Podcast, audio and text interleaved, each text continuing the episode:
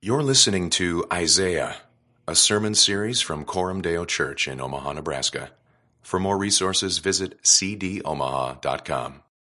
As we were laying out the preaching calendar for this year, we knew that we were going to be in the end of Isaiah uh, when December hit. And Mike and Trent and I sat down with David and we started looking over sort of Advent and the themes of hope and joy and love and peace and realized, man, these chapters of Isaiah just dovetail and connect perfectly with those themes of Advent. And so in this Advent season, we'll be continuing through the end of the book of Isaiah, and you're going to see that we're going to sync up these chapters in Isaiah with those themes. And so this preaching uh, in the next four weeks is going to have a little more of a thematic focus to it. I want it to be a little more reflective, a little more meditative, a little more. Um, sitting in the text together and letting it sort of sink into us and wash over us. And so today, the, the focus, the theme, the idea is a present and future hope. We really want to lean into this idea of hope and the question of what is hope and what does it mean to have hope and how has God in Jesus given us the greatest and the best hope. If you just begin with thinking about the word hope or the concept hope and how we use that word, think about how it's different from a word like wish same kind of constellation of ideas, but when we say, I wish this were true, wish has a connotation that's a little bit more like when you wish upon a star, or like rubbing the lamp and the genie popping out and giving you three wishes. It's a little more pie in the sky. You know, in a, in, in a million years, this could maybe be true. But the word hope, the idea of hope, is more grounded and more rooted and more a sense of confident expectation. It's similarly future oriented, but it's more confidently future oriented. So, for instance, when the doctor comes into the hospital room and says, the surgery went well, we're very hopeful. What that engenders is a sense of optimism and a sense of, of confidence and courage. We know we're not out of the woods yet. It sounds like there's still some risk and some possibilities for things not to go well, but there's, a, there's an optimism that comes into play and a confidence. A hope is optimistic and a confident expectation of what is to come. God intends for his people to live in this world with a sense of hope. God's people ought to be the most hopeful people on the face of the planet. But in order for that to be true of us, our hope has to be anchored and rooted in the right place. And the reason many of us who would even call ourselves Christians struggle with hopelessness, with a lack of hope, struggle to live in the world in a deeply hopeful way, is because oftentimes our hope is misplaced. Our hope is rooted in and anchored in the wrong things, good things but not things at the end of the day that, that inspire in us a great confidence and expectation of what is to come. And so, what the prophet Isaiah wants to do this morning is to make us temporarily hopeless in order to make us eternally hopeful.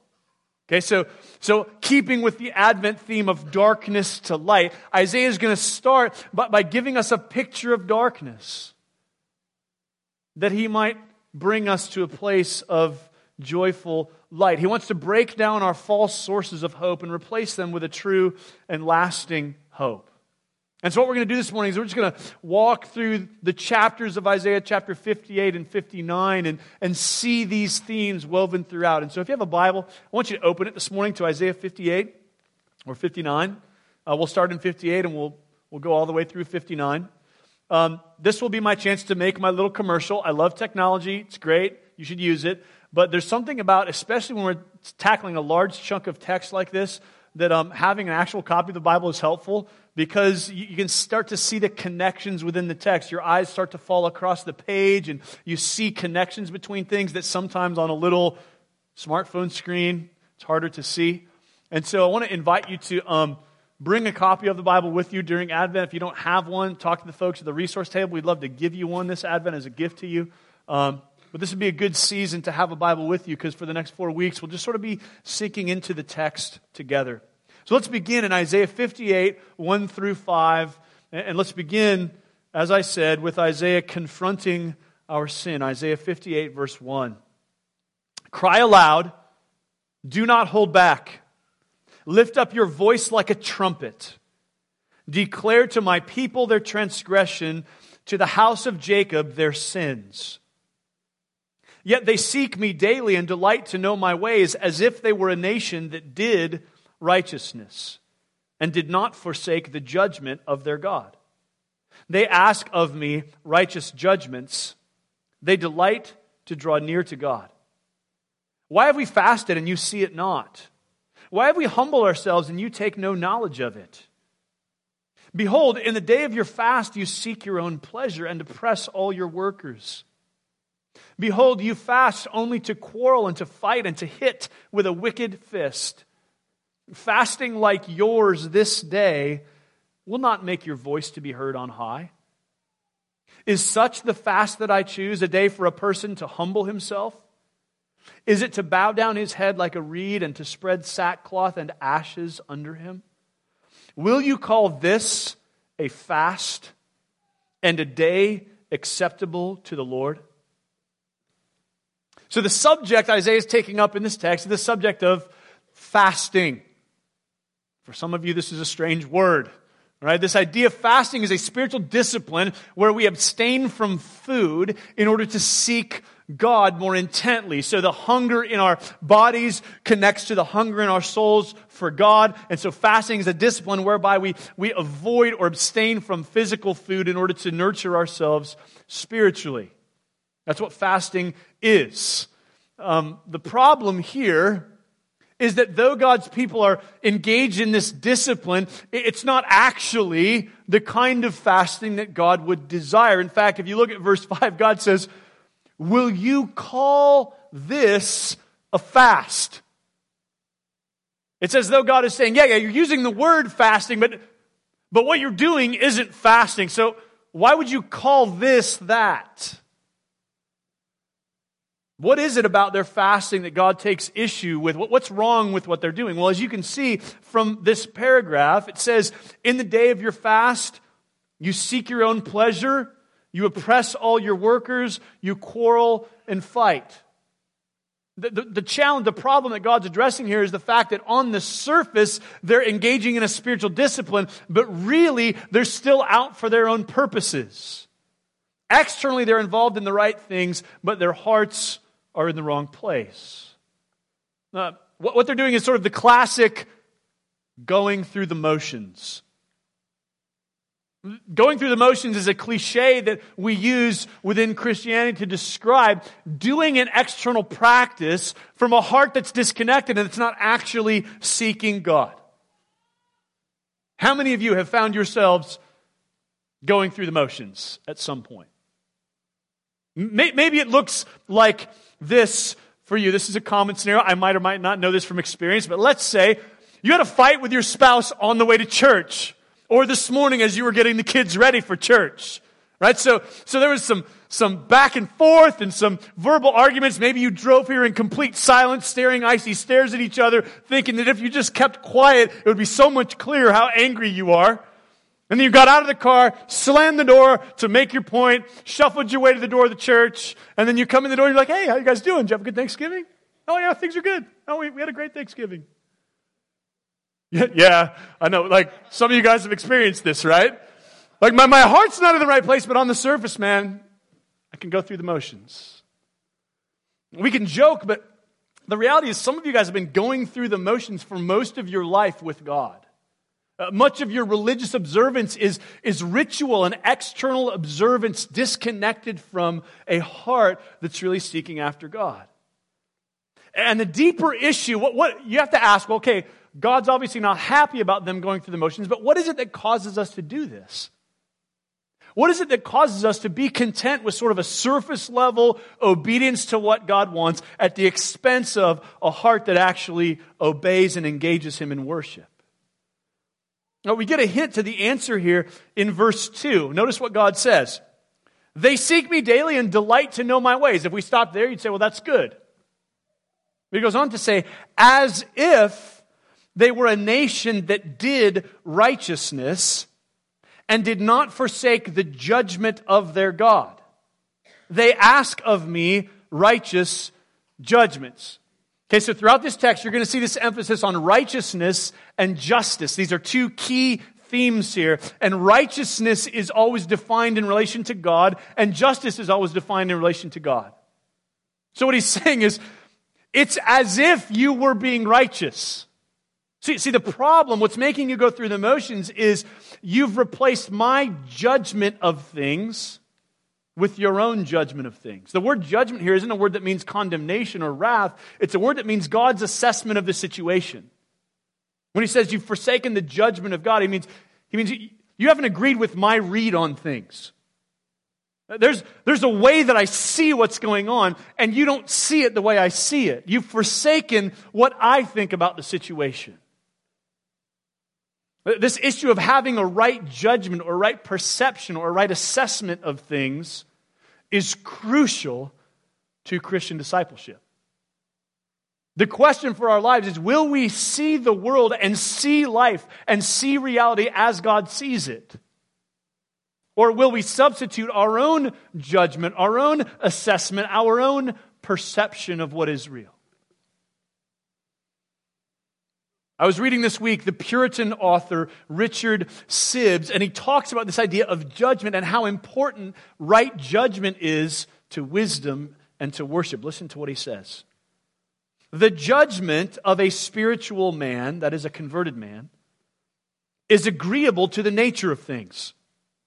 Truth is truth, and error is error, and that which is unlawful is unlawful, whether men think so or not. Hence it is that Satan attacks the judgment.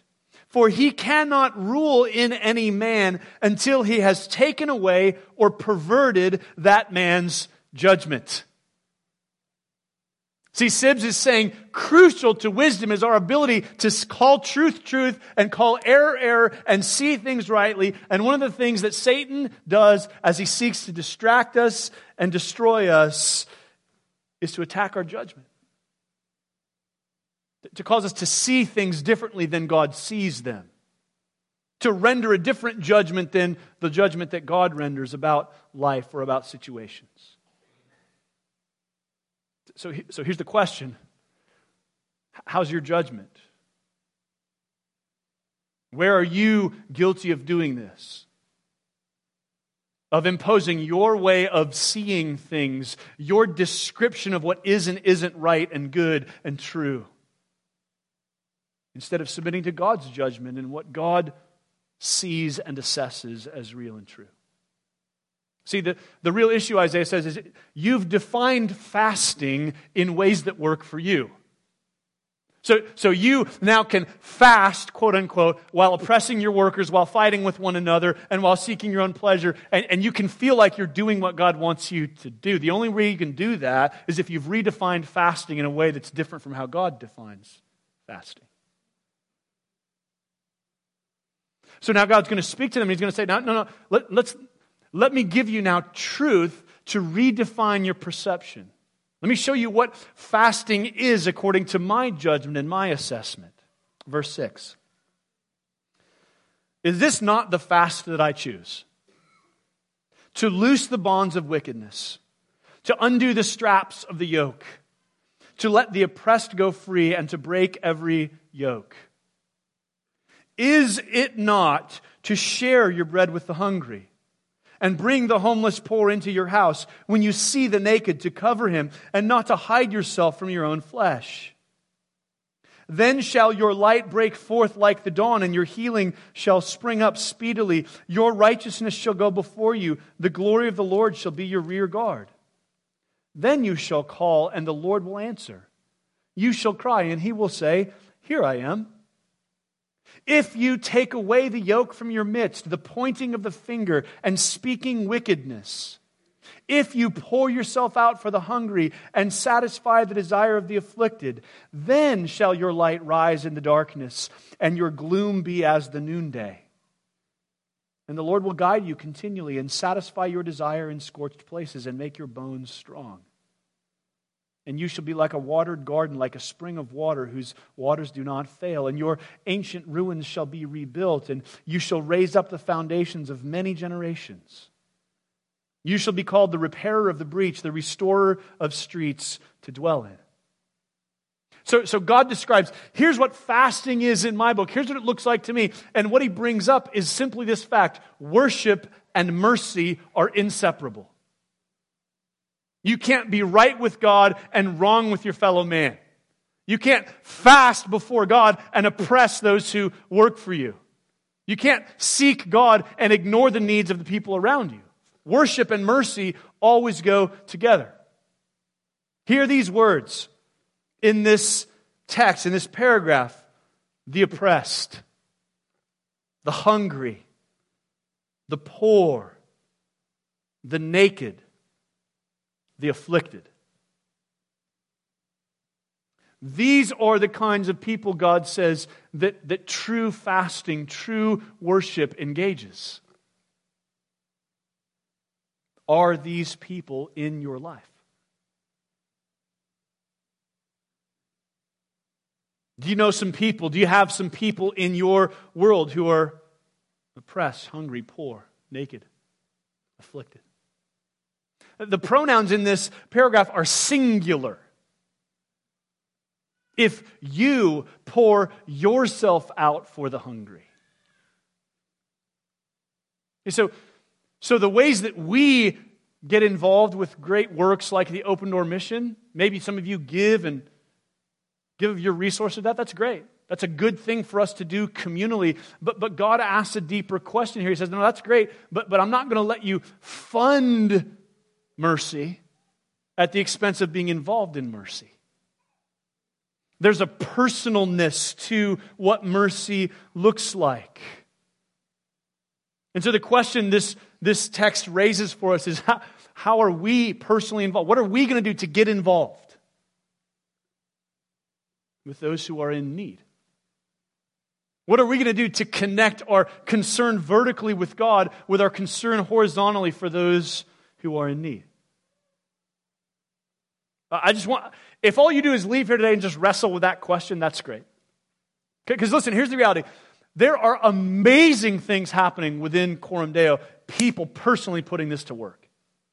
I mean, I, there are some amazing, I, I, heard two stories just this past week in the past seven days of how people have been personally involved in the work of mercy that made me go, that's amazing. And I also know there's lots of you who, who have no personal involvement. And so I don't want to be overly positive or overly negative. I don't want us to overly congratulate ourselves or overly feel convicted. I just want to say, how are we going to excel still more? How are you going to personally get involved in acts of mercy and justice, in, in living out the worship of God horizontally. For my wife and I, it was this, it was this passage about a decade ago, and specifically uh, this verse Is it not to share your bread with the hungry and bring the homeless poor into your house? It was this verse, and, and God causing us to wrestle with the personalness of it and the question of how are we going to do that?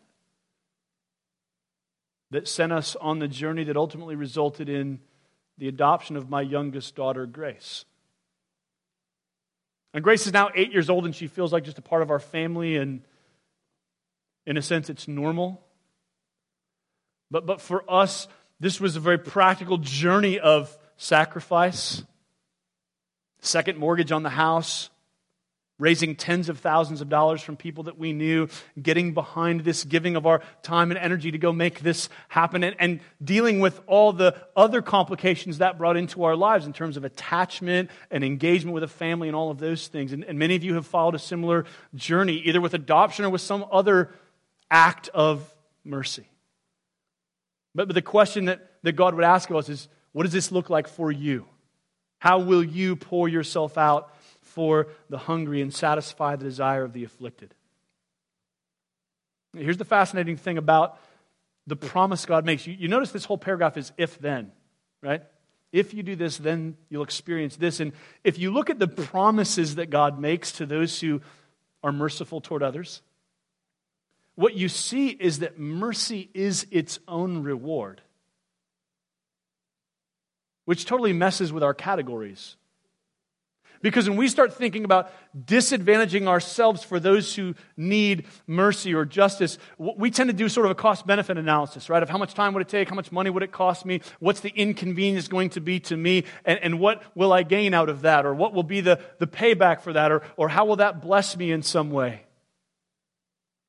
But, but notice what God says is if you do these things, here's what you gain flourishing, life. Look at verse 10. If you pour yourself out for the hungry and satisfy the desire of the afflicted, then shall your light rise in the darkness, and your gloom be as the noonday. The Lord will guide you continually and satisfy your desire in scorched places and make your bones strong, and you shall be like a watered garden. It's just all language of flourishing and life and meaning and significance. It's not if you do X, you'll be rewarded with Y. It's if you take care of those in need, you're going to experience the great blessing of life and flourishing, your soul being alive. Even if you're in places that are dark and scorched, you're not going to be dark. You're going to be light. You're not going to be scorched. You're going to be like a well watered garden. Mercy is intrinsically rewarding. So, what do you and I need to do? to be personally involved. Now, verse 13, he's going to bring the conversation back now to kind of something similar to fasting, which is Sabbath. And the assumption is that their fasting and their Sabbath days kind of went together. And so the reason he's talking about Sabbath here is because it connected to how they understood fasting. But notice it's again, if then language. Verse 13, if you turn back your foot from the Sabbath, from doing your pleasure on my holy day, and call the Sabbath a delight and the holy day of the Lord honorable. If you honor it, not going your own ways or seeking your own pleasure or talking idly, then you shall take delight in the Lord. And I will make you ride on the heights of the earth. I will feed you with the heritage of Jacob your father, for the mouth of the Lord has spoken. Let's just get honest for a second. There's not a commandment that we as Americans break with less conviction and more frequency than the command to honor the Sabbath, right? The Sabbath is a day for football, shopping, eating out, whatever, whatever we didn't get to do during the week is what we do on the Lord's day, right? I mean, generally, we don't feel deep conviction over what does it mean to honor this day as a day set apart. And yet, God says, look, if you'll turn back your foot from doing your pleasure on my holy day, and if you'll just honor me by honoring this day and its uniqueness, you'll take delight in the Lord. Again, the, the benefits are an overflowing sense of joy and life in God, a sense of spiritual flourishing and fulfillment. Now, there's a whole sermon here on Sabbath that I don't have time to preach, but Mike and I talked about it for about 30 minutes on the Wednesday Conversation podcast last week. So if you want the, the sub sermon that's about the Sabbath, I'd encourage you to listen to that. Um, all I want to say this morning is that the main issue here is the same as with fasting, and that is will we substitute God's assessment for ours? Will we substitute our rendering of what is right and good with God's, or will we just say, God is God? He is to be honored and worshiped. And so we're going to submit our understanding to His, and we're going to try to arrive at a listen, I don't want to be a legalist about the Sabbath, and there's a lot of questions that we can't answer this morning, but, but let's just ask Are we willing, as 21st century, busy, productive Americans, to submit to God's wisdom on what it means to honor the Lord's Day? So, so remember the core issues that have been raised so far the issues of justice and righteousness. And, and what God's saying is look, when, when our judgment is skewed, when our perception of reality is off, when we come up with our own definitions of what justice and righteousness are, what happens is our justice becomes unjust and our righteousness becomes unrighteous. And that's not just a personal problem, that becomes then a societal problem. When we're off, when, when we misjudge reality and therefore act in ways that are unjust and unrighteous, that spills over from within us into the society around us. And that's where we're going to go then in Isaiah 59. It, the focus is going to move from the people of God to society as a whole. Isaiah 59, verse 1. Behold, the Lord's hand is not shortened that it cannot save or his ear dull that it cannot hear. But your iniquities have made a separation between you and your God, and your sins have hidden his face from you so that he does not hear. This is perhaps one of the most important verses in the Bible for our understanding of God and sin. It says very simply, what our iniquities, what our sins have done is made a separation between us and God. It's not that God can't hear, it's that he doesn't hear because our sin is in the way. And, then now Isaiah goes on and catalogs what our sin looks like as it spills out and gets multiplied in society. When you get a bunch of people together who are all broken and who are all unrighteous and who have all substituted their own judgment of the facts for God's, what do you end up with? Verse 3 For your hands are defiled with blood and your fingers with iniquity. Your lips have spoken lies. Your tongue mutters wickedness. No one enters suit justly. No one goes to law honestly. They rely on empty pleas. They speak lies. They conceive mischief and give birth to iniquity. That's a description of your teenage years right there. They hatch adder's eggs. They weave the spider's web. He who eats their eggs dies, and from one that is crushed, a viper is hatched. Their webs will not serve as clothing. Men will not cover themselves with what they make. Their works are works of iniquity, and deeds of violence are in their hands. Their feet run to evil, and they are swift to shed innocent blood. Their thoughts are thoughts of iniquity. Desolation and destruction are in their highways. The way of peace they do not know, and there is no justice in their paths. They have made their roads crooked. No one who treads on them knows peace. So, why does the world seem hopeless to us? Why do we lack a sense of hope about life? Because we know this to be true, right? Now, here's an interesting, remember the connection between Isaiah 58 and 59. What he said in 58 is when, you, when we depart from God's judgment, God's assessment of things, then we start redefining words, redefining things like justice and righteousness in ways that work for us. And where we end up is chapter 59. In a society where truth has gone and justice is abandoned and people are doing whatever's right in their own eyes. And it's interesting then when you think about some of the things Jesus says. As I was reflecting on this text in Isaiah, I, the Lord brought to mind uh, Luke chapter 11, which is this sort of cryptic teaching from the Lord Jesus. Here's what he says Luke 11 34. Your eye is the lamp of your body. When your eye is healthy, your whole body is full of light. But when it is bad, your body is full of darkness. What is this eye that he's talking about? This eye is your judgment, your ability to assess things spiritually, your discernment, you might call it. And Jesus says, that eye, that ability to perceive and discern truth, is the lamp of your body. And when it's healthy, your whole body is full of light. But when it is bad, your body is full of darkness. So now think of Isaiah and the list he just gave us of the ways our bodies participate in sin. Your hands are defiled with blood. Your fingers with iniquity. Your lips have spoken lies. Your tongue mutters wickedness. Their feet run to evil. Their thoughts are thoughts of iniquity.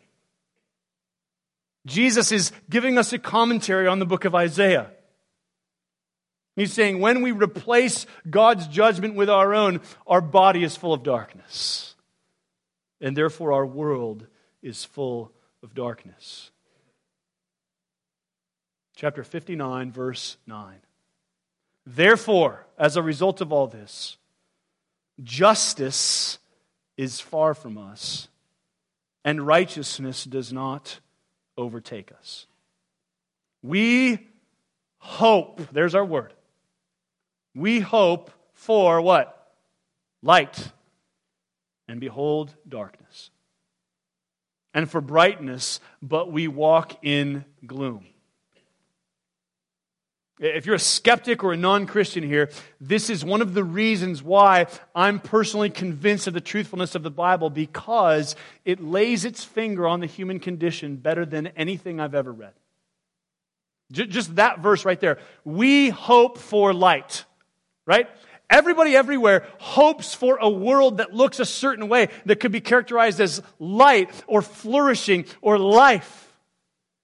Yet behold, darkness. How do you explain the common hope that all human beings have for a world that looks a certain way and our failure to be able to achieve that world? The scriptures make sense of that. See, what we want is we want a world of racial harmony, but we live in a world of racial tension.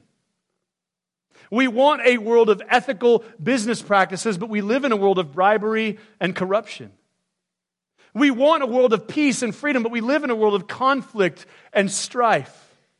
We hope for light and behold darkness. That one phrase is a summary of life as we experience it. We hope for light and yet darkness. Isaiah continues We grope for the wall like the blind. We grope like those who have no eyes. Think of what Jesus said, Luke 11. We stumble at noon as in the twilight. Among those in full vigor, we are like dead men. We all growl like bears. We moan and moan like doves. We hope for justice, but there is none. For salvation, but it is far from us.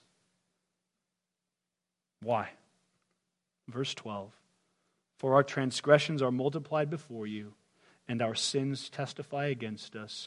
Our transgressions are with us, and we know our iniquities. Transgressing, denying the Lord, and turning back from following our God, speaking oppression and revolt, conceiving and uttering from the heart lying words. I told you at the beginning, Isaiah wants to make you hopeless so that he can make you hopeful. I trust you're getting there. If you're not there yet, verses 14 and 15 are a comprehensive summary of what we experience as a result of sin in ourselves and in the world. Verse 14 Justice is turned back, and righteousness stands far away. For truth has stumbled in the public squares, and uprightness cannot enter. Truth is lacking, and he who departs from evil makes himself a prey. Is there a better description of our current cultural climate? If you say that Jesus is the only way to God, you make yourself a prey. If you say that marriage is an ordinance designed by God for a man and a woman, you make yourself a prey. If you say that pornography is wicked and destructive, you make yourself a prey. Truth has stumbled in the public square. Justice is turned back. Righteousness cannot enter. Do you feel hopeless yet? I mean, I hope you feel some sense of hopelessness and a sense of, yep, that sounds a lot like the world we live in. That sounds like an accurate rendering of what the world looks like in the darkness and despair and brokenness of sin. And listen, what every other person out there in the culture will tell you is that, yeah, yeah, things aren't as good as they could be, but if we just apply ourselves with a little more resolve or a little more intelligence or education, or if we just abandon this program and adopt this program over here, then it'll fix the ills of the world. Then we'll finally have hope. That's the story human beings have been telling for thousands of years. And it hasn't yet materialized. The good news of the gospel is that there is a sure and eternal, a lasting hope that brings hope both in the future and in the present, right now, in the world that we live in. But that hope is only ours if we, first of all, admit the hopelessness of reality, admit the reality of darkness, of sin, of separation from God, and of all the consequences that come with that to those who are willing to see, to those who agree that this is true. Isaiah turns the corner now and gives us very good news. This is our hope. Isaiah 59 15, the second half of the verse. The Lord saw it, and it displeased him that there was no justice. He saw that there was no man and wondered that there was no one to intercede. Then his own arm brought him salvation, and his righteousness upheld him. My friends, listen to me. Did you hear the good news right there? Here's the good news God saw, God recognized that there was no justice, and so his own arm brought salvation, and his righteousness upheld him in the midst of a world that has no righteousness, in the midst of a world that has turned from God's judgment and, and come up with our own definitions and distinctions, God still sees, God is still just and righteous, and God is willing to bring his righteousness to bear on the hopelessness of our world. He put on righteousness as a breastplate and a helmet of salvation on his head. He put on garments of vengeance for clothing and wrapped himself in zeal as a cloak, according to their excuse me, according to their deeds, so will he repay wrath to his adversaries, repayment to his enemies. To the coastlands he will render repayment. So they shall fear the name of the Lord from the west, and his glory from the rising of the sun, for he will come like a rushing stream which the wind of the Lord drives. It all culminates right here in verse 20. And a redeemer will come to Zion to those in Jacob who turn from transgression, declares the Lord.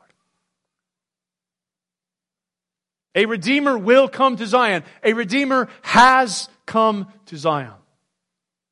To those who will turn from transgression. And so here's the basic call of the gospel, the basic invitation, the good news is always a turning from and a turning to.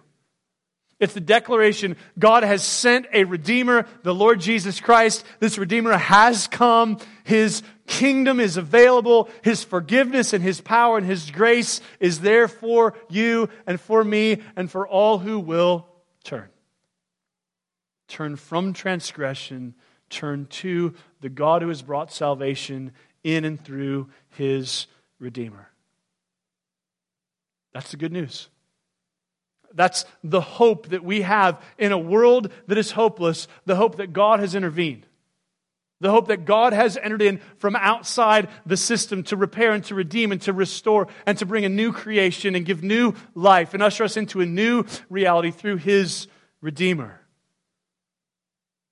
And verse 21 gets us into the, the, the nature of how this redemption works. In fact, verse 21 is probably the most important verse that, that brings to fullness all that we've read so far. Look at this Isaiah 59 21. And as for me, this is my covenant with them. Who is the them that he's talking about? It's those who turn from transgression. This is my covenant with them, with those who see their sin and iniquity and want to turn from it and turn to me. This is my covenant with them, says the Lord my spirit that is upon you. Not a plural you, but a masculine, singular you. Here's my covenant with my people. My spirit is upon you.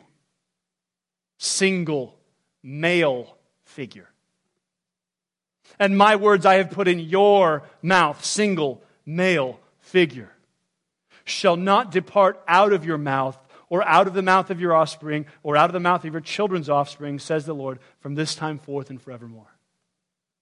Here's the nature of how God's redemption works He makes promises to all who will turn from transgression, and He gives those promises in and through one singular individual who is our covenant head, our representative. Our trust in that leader, our trust in that figure, opens up to us all the blessings and benefits that God has given to that Redeemer for the benefit of his people. There is no hope outside of the Lord Jesus Christ. There is amazing hope and amazing grace an amazing blessing in and through God's promises to the Lord Jesus Christ that belong to all those who are united with that Redeemer. I brought along a photograph this morning of my great grandfather, Nick. That's him on the right, sitting down. That's his brother Matt next to him holding the rifle. Uh, Nick and Matt emigrated to the United States from Norway. This picture is taken in 1906 outside Draper, South Dakota, when these men were building the railroad line in that part of South Dakota. By the way, if you're a dude and you want to learn how to dress, look at these guys. These guys are on the frontier. They're building a railroad, and they happen to have along with them a three piece suit, a tie, a pocket watch, a hat. Even the boys are, look at those kids. Man. But my great grandfather, Nick, emigrated to the United States, and here's what that means. That decision, that action changed the future for all of his descendants, including me and my children. I was born in the United States of America not by my own decision, but because of my solidarity with Nick Thune. My children were born here. My children speak English and not Norwegian. Thanks be to God. Not because of my decision, but because of our covenant solidarity with great grandpa Nick. His decision affects us because we are in union with him. We're in solidarity with him. We are his offspring. And God says, Here's how my covenant, here's how my redemption works. I've given my spirit and my word to my Redeemer, and they exist for him and for his offspring. They will not depart from this time forth and forevermore. My friends, this is the reason we can hope. Why can we hope in light of the world that Isaiah has just portrayed for us? in light of the world that we know to actually exist. A world where there's all kinds of unrighteousness and injustice and lack of truth and people starving and being beheaded and suffering under unjust and oppressive governments. How, in the midst of the world we know, with all of its darkness, can we have any kind of lasting hope? Because God has given us a Redeemer. And that Redeemer has given us the Word of God and the Spirit of God to enable us to go and do the work of God for the glory of God. See, verse 21 of chapter 59 is, is the power for us to actually live the life God invites us to live in chapter 58. How do we become the kind of people who pour ourselves out for the hungry and satisfy the desire of the afflicted? How do we become the kind of people who honor the Sabbath and call it a delight? How do we become the kind of people who fast and pursue spiritual disciplines in a way acceptable to the Lord? How do we speak truth in a public square where truth is lacking? Through God's Spirit and through His Word, which are ours in Christ Jesus is the head of a new people, bringing a new reality into the world, a new kingdom and a new righteousness, and ultimately an entirely new creation that we await in the future. That hope is future, but it's also present. It's ours right now. So listen to me. We can be a people that live right now with profound hope. Because we have experienced the grace of God in Christ. We have access to the Spirit of God and to the Word of God. And through those things, God intends to bring about a new creation, and it starts with you and me. It starts with a new creation in you as God brings conversion to you, as He inspires you and awakens you to turn from transgression and turn to His Redeemer, the Lord Jesus Christ. It continues then as he pours his spirit into you and reforms and reshapes you by his word so that you live in the world in ways that are increasingly more righteous, more just, more honoring, more truthful. God intends to turn us into this kind of people. This is the great hope that we have. A Redeemer will come to Zion. A Redeemer has come to Zion. And that Redeemer, through His Word and Spirit, empowers us to do the very thing God asks us to do. So, so you realize here's the, here's the beauty. You and I can live with hope. Hope that's not just future, like one day Jesus is going to come back and zap us all out of here and we'll be in heaven. But a hope that's present. Because Jesus lived, died, and rose from death, you and I can live differently now. You and I can bring hope into this world now. The city of Omaha now can look different than it did 10 years ago. And 10 years from now can look different than it does right now because we are here.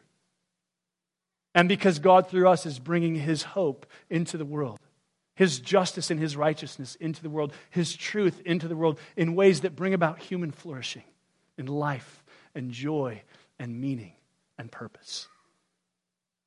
Not only do we have a hope that is future for our own salvation, we have a hope that is present right now that we are agents of redemption in the world because we're united with the Redeemer. So we don't bring redemption, Jesus brings redemption, but we participate in his redemptive work through being united with him.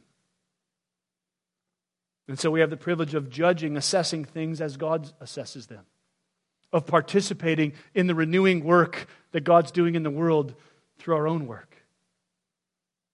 We have the privilege of bringing about justice and righteousness and truth by the gracious empowerment of the Spirit of God. So, so I'm hopeful this morning primarily because of Jesus, but also because of Jesus in you.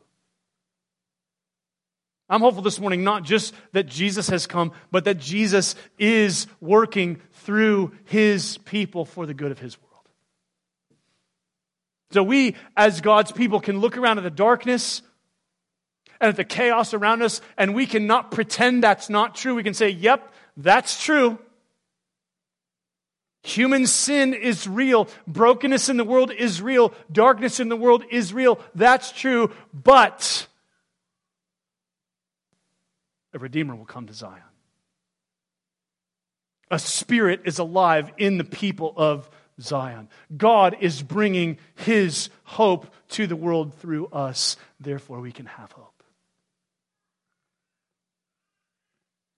We hope for light and behold darkness. We hope for justice, but there is none. The Lord saw it his own arm brought salvation. A Redeemer has come to Zion and is coming again. Let's pray together.